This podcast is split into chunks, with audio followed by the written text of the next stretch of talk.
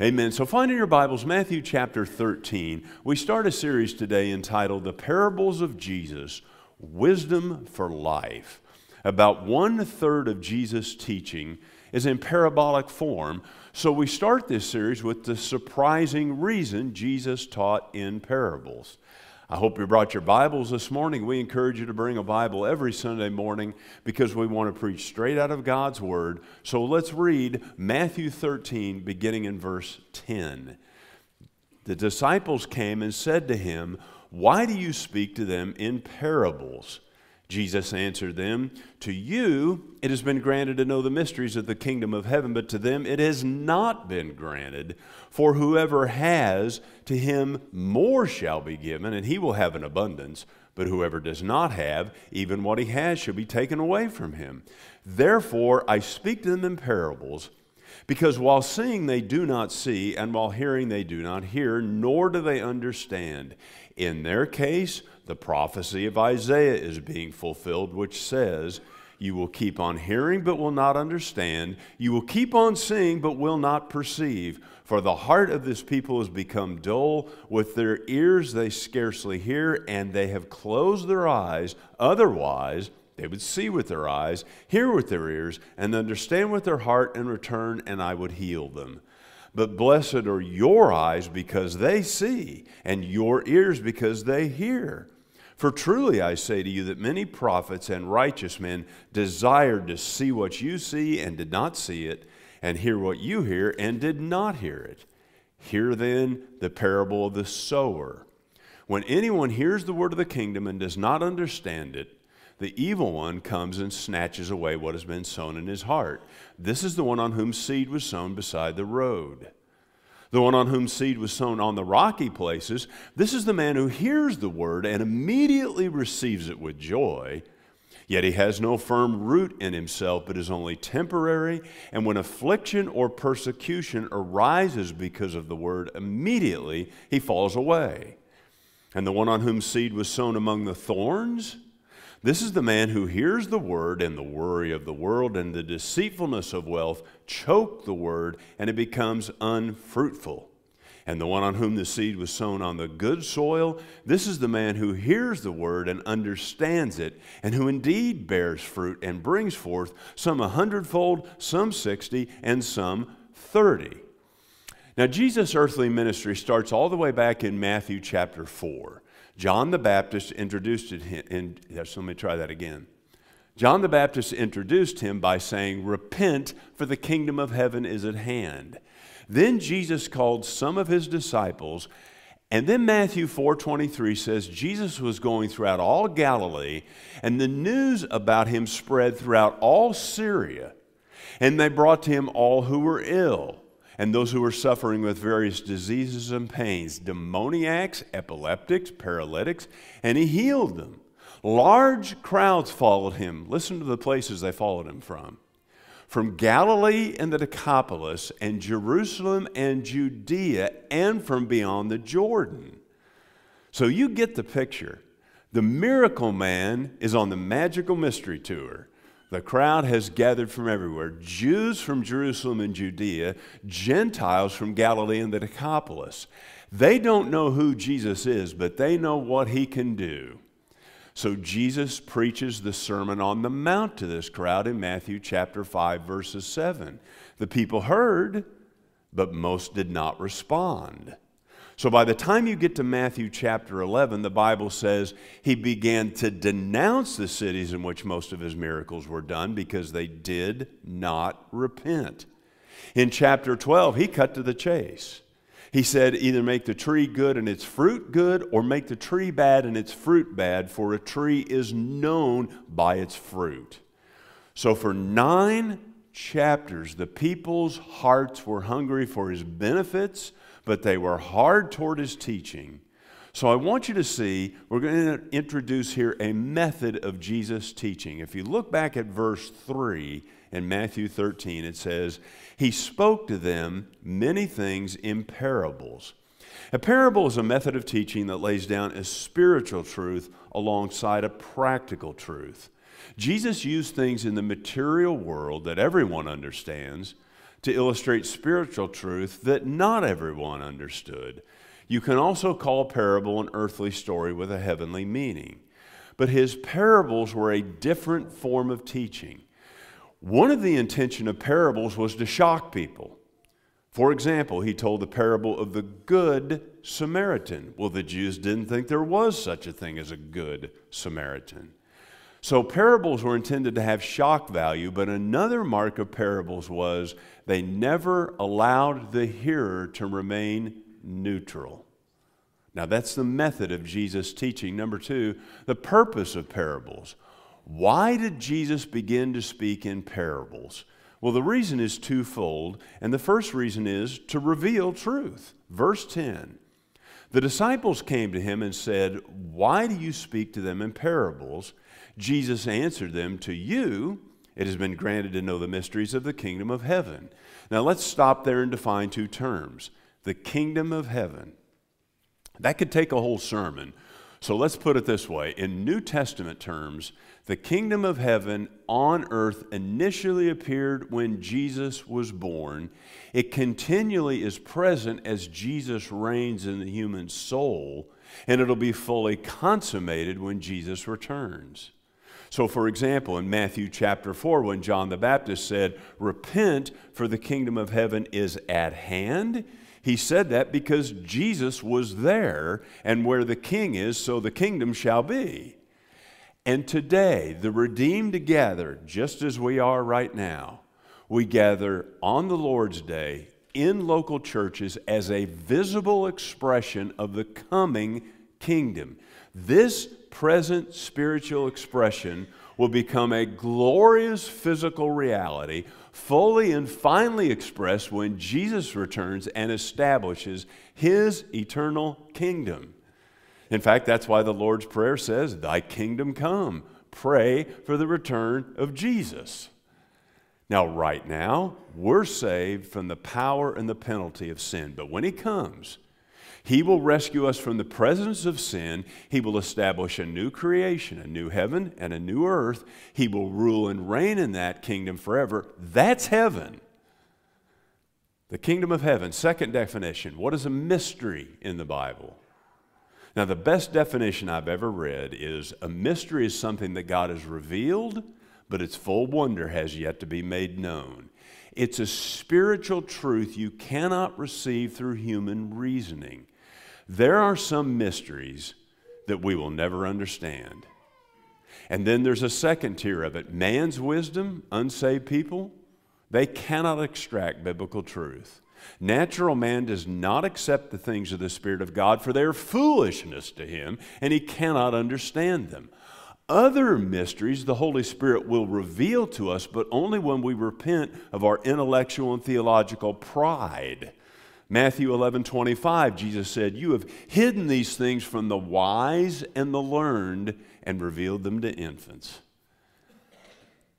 Here's what all that means if you want to know and learn and understand, the Holy Spirit will teach you. Look at verse 12. Jesus said, For whoever, whoever, has, to him more shall be given, and he will have an abundance. If you're teachable, if you want to obey God's word, you'll learn more and more. The word disciple means one who learns, but we don't learn to store up knowledge.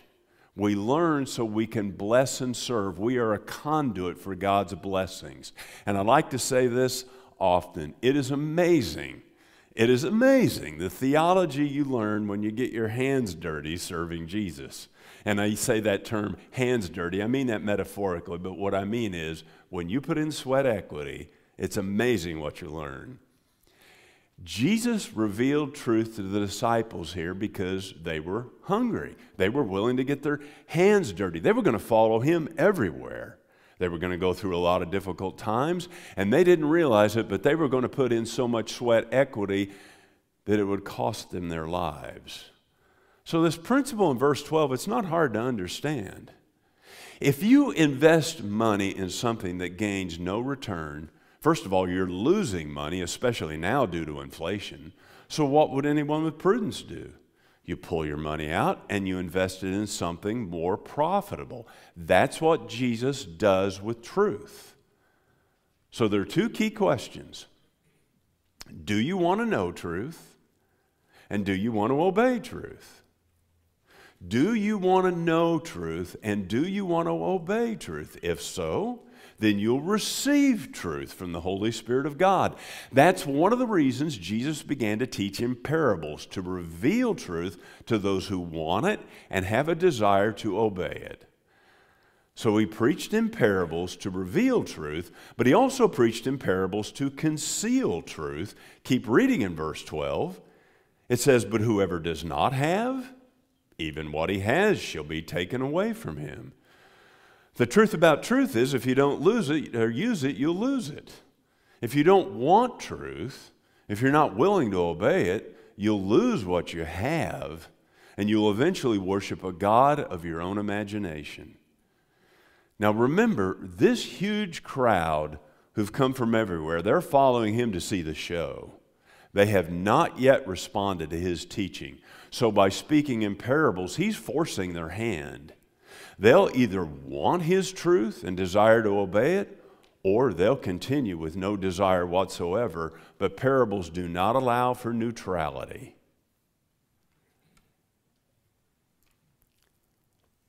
Every human being responds one way or another to the proclamation of divine truth. Parables were a judgment on those who do not want to hear and obey.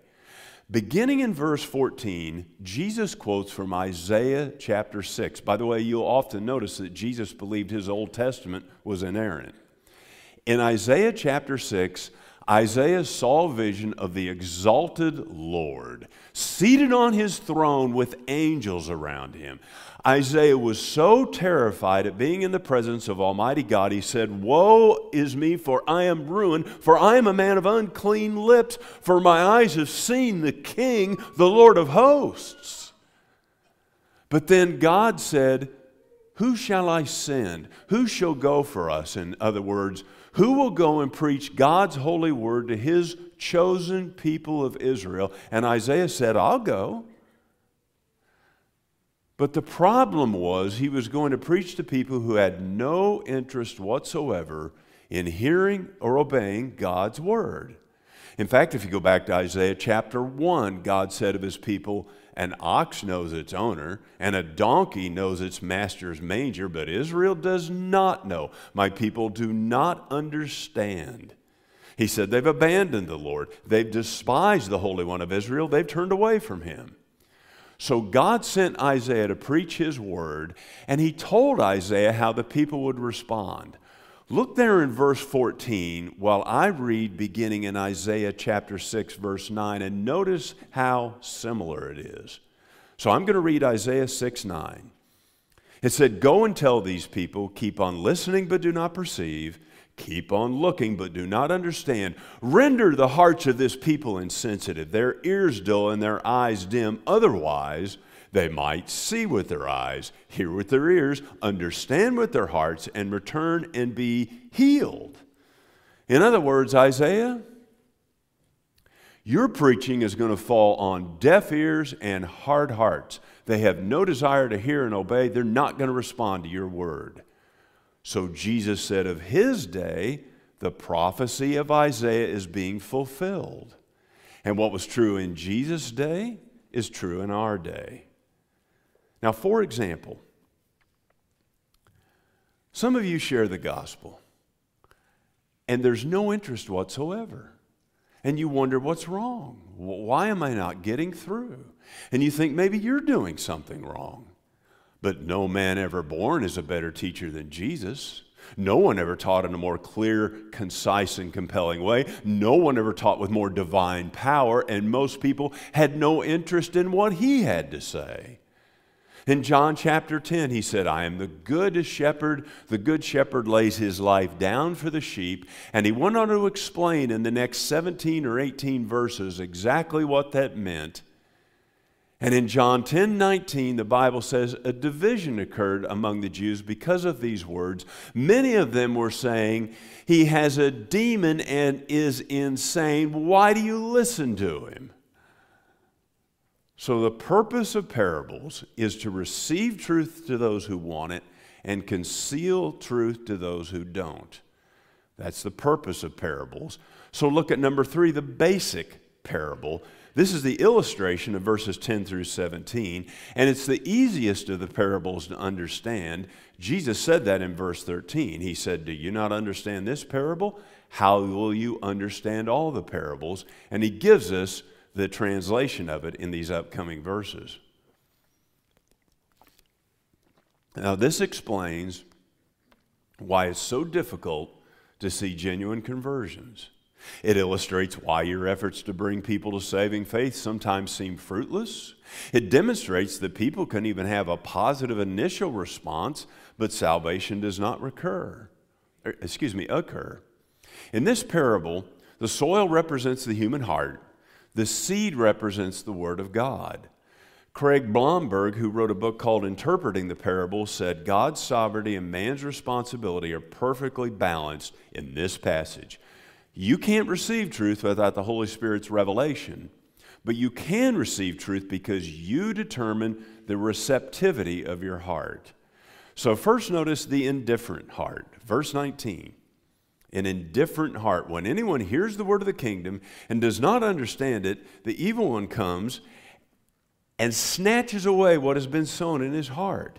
This is the one on whom seed was sown beside the road. Why don't they understand it? They don't want to. It's not intellectual ignorance, it's spiritual apathy. They're not prepared to accept it, they have no intention of bending their life to obey it. Now, this is not necessarily a person who says, I renounce the possibility that Jesus of Nazareth even existed. I reject the Bible as being true, or I even deny the existence of God. I'm an atheist. This is mostly a person who does not care. They've hardened their heart. And the devil comes along and takes that seed that was sown, lest it somehow take root.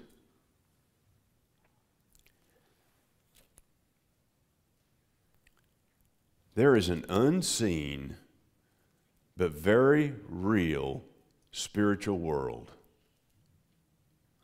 I believe very, very strongly that in every Bible preaching, evangelical service around this globe, there's a demon present in every service.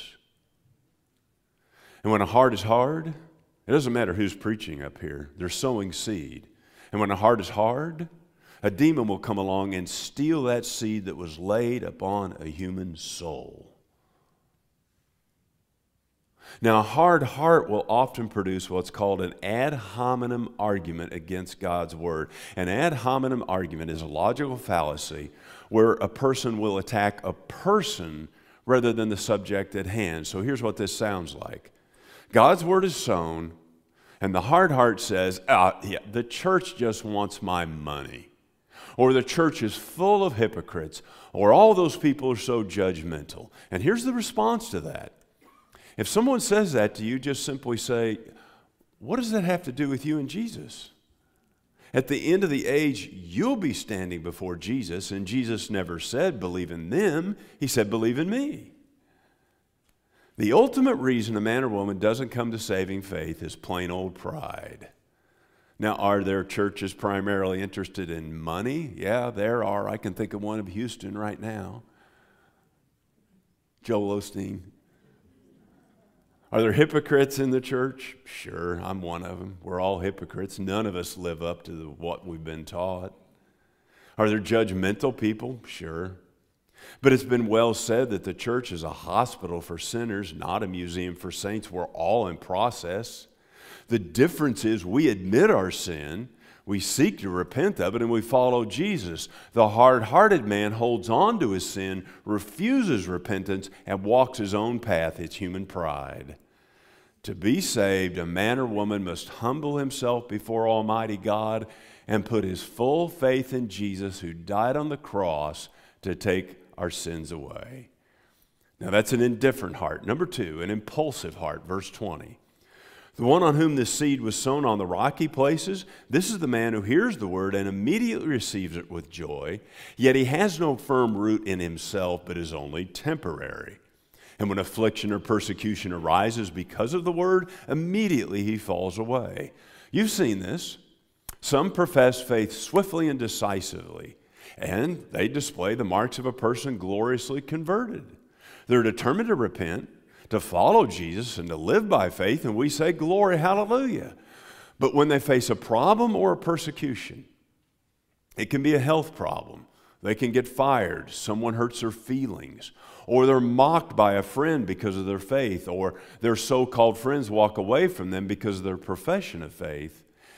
And they tear the tiny roots of faith out of that shallow, rocky soil of their heart and they walk away. They didn't lose salvation, they never had it. Now, this might be the most discouraging of the four. Many of you have a child who made a profession of faith, but when they turn 14, 16, 18, 20, things changed. And today the word carries no weight. They might claim to be a Christian, but there's no fruit, or they may be open in the rejection of Jesus. This parable shows us that a person can receive the truth with joy and make claims about faith, but a faith that is temporary and unfruitful is not true faith. One writer said, The only conversions that count in the kingdom are those confirmed by a life of discipleship. So, parents, if that describes one of your adult children, there are two and maybe three things to consider. Number one, do not accept false guilt. Did you do your best to put the seeds of faith in that child's heart? As far as you know, did you raise them in the nurture and admonition of the Lord? Then don't blame self. Every person has to make their own decision for Christ. The soul who sins will die. And number one, parenting is really hard and number two, no one taught like Jesus, and most rejected him. So don't accept false guilt. But number two is equally important. I'll put it this way don't whistle through the graveyard about your child's faith. In other words, if there's no fruit, don't create a false narrative in your mind about their salvation. And therefore, if number two is true, then number three is important. Let that truth drive you to passionate prayer for that child. A prayer for their salvation is in God's will. The Bible says God desires all men to be saved and come to a knowledge of the truth. So pray with confidence, pray with persistence that the day will come that that seed will spring up to eternal life in that child. Keep preaching the gospel in any way you can to that child. And if you're older, you might even consider writing a letter pleading for them to be saved and attach it to your will. God uses amazing things to reach people, so use every possible tool you have at your disposal to keep preaching the gospel. Don't get judgmental, but don't give up. Don't ever give up. An impulsive heart, number three. An insincere heart, verse 22 and the one on whom the seed was sown among the thorns. This is the man who hears the word, and the worry of the world and the deceitfulness of wealth choke the word, and it becomes unfruitful. This is a person who receives the gospel on a prima facie basis, but they never repent. Those thorns are still in the soil. Thorns first show up in the Bible when Adam and Eve brought sin into the world. Genesis 3:18. God told Adam, Cursed is the ground because of you, both thorns and thistles it shall grow for you. Thorns picture sin. Thorns are always negative in the Bible. So this person leaves the thorns in the soil. There's been no repentance to pull those thorns up.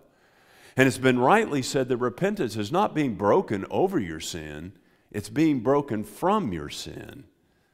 So the seed that filtered down through the thorns of that soil could have taken root, but the thorn of the worries of the world and the thorn of the deceitfulness of wealth kept that seed from taking root. Now remember, there's nothing wrong with the seed, it's the Word of God. The problem is with the soil. So many Christians, and I've heard this many times, are afraid to share the gospel because they say, I'm afraid I'll say the wrong thing. My prayer this morning is that the Holy Spirit would erase that thought from every mind and heart. It comes from the evil one. The Holy Spirit can use even the most stumbling witness. He can use the most astonishing things to bring someone to Christ. What is dangerous is telling a convert that they're definitely saved. Instead, tell them what the Bible says about a person who believes. For example, Jesus said, Everyone who believes in me will live and never die. Or Ephesians 2, you're saved by faith through grace. It's the gift of God, not of works, so that no one should boast. Or Jesus said, Whoever believes shall have, excuse me, whoever believes the Son shall have eternal life, but whoever does not obey the Son shall not see life. A person's salvation will be evidenced by a life of discipleship. D.L. Moody was an amazing evangelist. He, he, was a, he was one of the best ever. And Moody believed in powerful and heart stirring public invitations. Now, the current trend is to strongly criticize those invitations, and for good reason, because those have been abused. But the critics of Moody usually don't know how he taught his counselors. Early on, he recognized that his emotionally packed invitations would sometimes attract people who would immediately receive the word with joy, but then they would fall away. So here's what he said to his counselors, and this is, I'm, I'm quoting. He said, Urge immediate decisions, but never tell a man he's converted. Never tell him he's saved. Let the Holy Spirit reveal that to him. You cannot see when a man receives eternal life, and you cannot afford to deceive anyone about this great question. George Whitefield was used by God as one of the architects of the First Great Awakening. Thousands of people would gather to hear his evangelistic sermons. God gave him a booming voice that could be heard from long distances. George uh, uh, Benjamin Franklin estimated that he could be heard by 30,000 people. And that may sound incredible, but just the fact, Tara and I knew Stephen Olford, and he could shatter your eardrums if he wanted to. Whitefield never reported how many came to faith in his meetings and crusades. Now, today, there are ministries that consistently tout how many were saved in their events. Be cautious of that. I had a front row seat to one many years ago that claimed over 600 people were saved. There might have been two. The editor of a Baptist state newspaper called me to ask me about it, and I pleaded with him don't publish that number. I gave him a number of reasons why it wasn't true. And that week, he reported on the front page of that paper that over 600 people were saved in this county of 16,000 people. If 3.75% of that county had gotten saved, the evidence would have been overwhelming. It didn't happen. So Whitefield was often asked the question, How many people were saved in your crusades? And he had one answer We'll see in a few years. It takes time for genuine faith to be seen. Now, when I first got saved, there was an interim pastor in our church. He was leaving in just a couple of weeks. He was a ministry veteran and an old Air Force guy. And I wonder if he had seen enough false conversions over the years because I can, I can remember, I remember where we were at. I remember the direction I approached him from. It was after church on a Sunday morning, and I came from this direction. I waited till most everyone was gone, and I said, Man, I got saved Wednesday night. And he said, So you got saved, did you? I said, Well, yeah. He said, Then you'll get baptized. And I said, What's that? I had no idea. So I was baptized, but I was kind of taken aback by his skepticism. Today I understand. If you share the gospel, you know this disappointment. And my concern is that some of you today may really be disheartened. You've tried and tried, maybe it's a family member.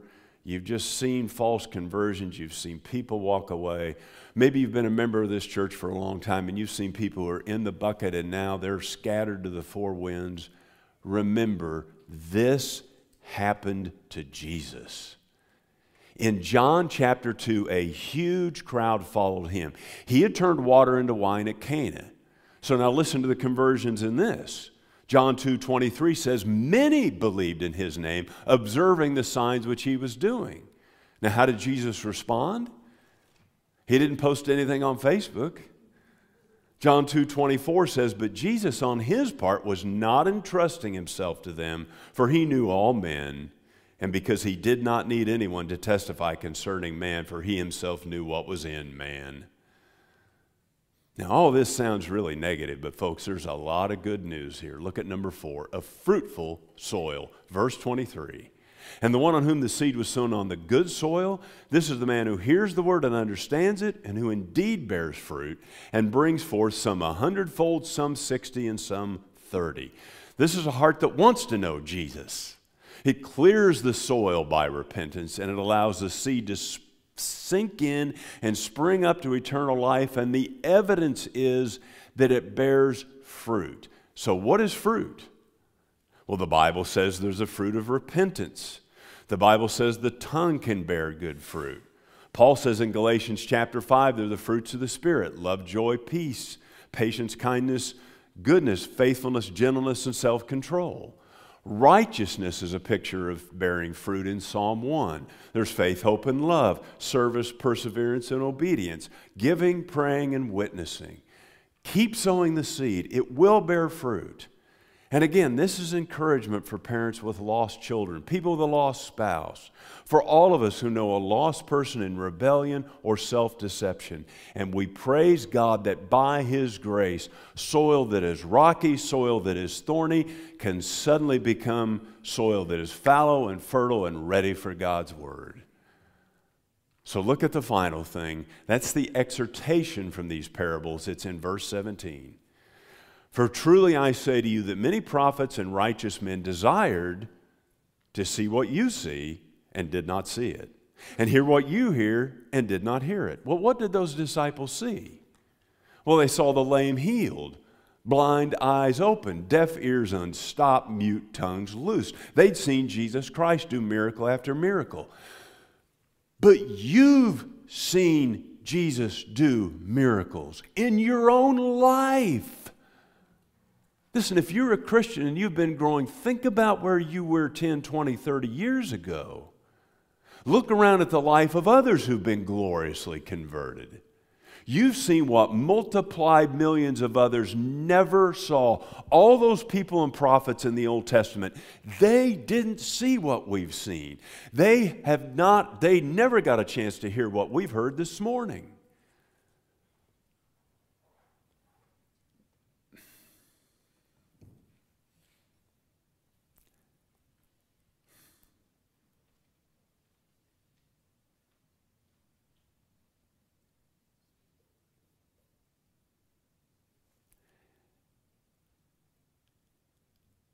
Some of these people in Old Testament days, can you imagine this? They desperately want to know what these, what these words in the Old Testament mean. And that Bible says that they searched intensely because they had a desire to know and obey God. And Peter says it re- was revealed to them that they were not serving themselves, but you and these things which now have been announced to you, things in which angels long to look. We have had a privilege, we, excuse me, we have a privilege that billions of others never had. The burning question to you and to me is what are you going to do with that privilege? Too much is given, much is required. So, what areas of our life need to be made right with God? To take this Bible seriously, to not let this culture just lean on us anymore, to shed this culture, and to take the privilege we've been given and maximize fruit, maximize fruit for the kingdom. Some of you need to be baptized by immersion. Some of you need to be free from the shackles of a previous religious tradition and engage in believers' baptism. You can't play both sides of the fence. And some of you here watching online also, you need to be saved. So, do you know that you're lost? Do you have a desire to be saved? Are you willing to obey the Lord Jesus right now the best you know how? Hey, this is not something to go home and think about.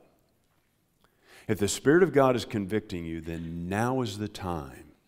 Repentance is a desire to be rid of your sins and then believe on the Lord Jesus Christ. And friends, a prayer doesn't save you, but if you're sincere, ask Him to save you.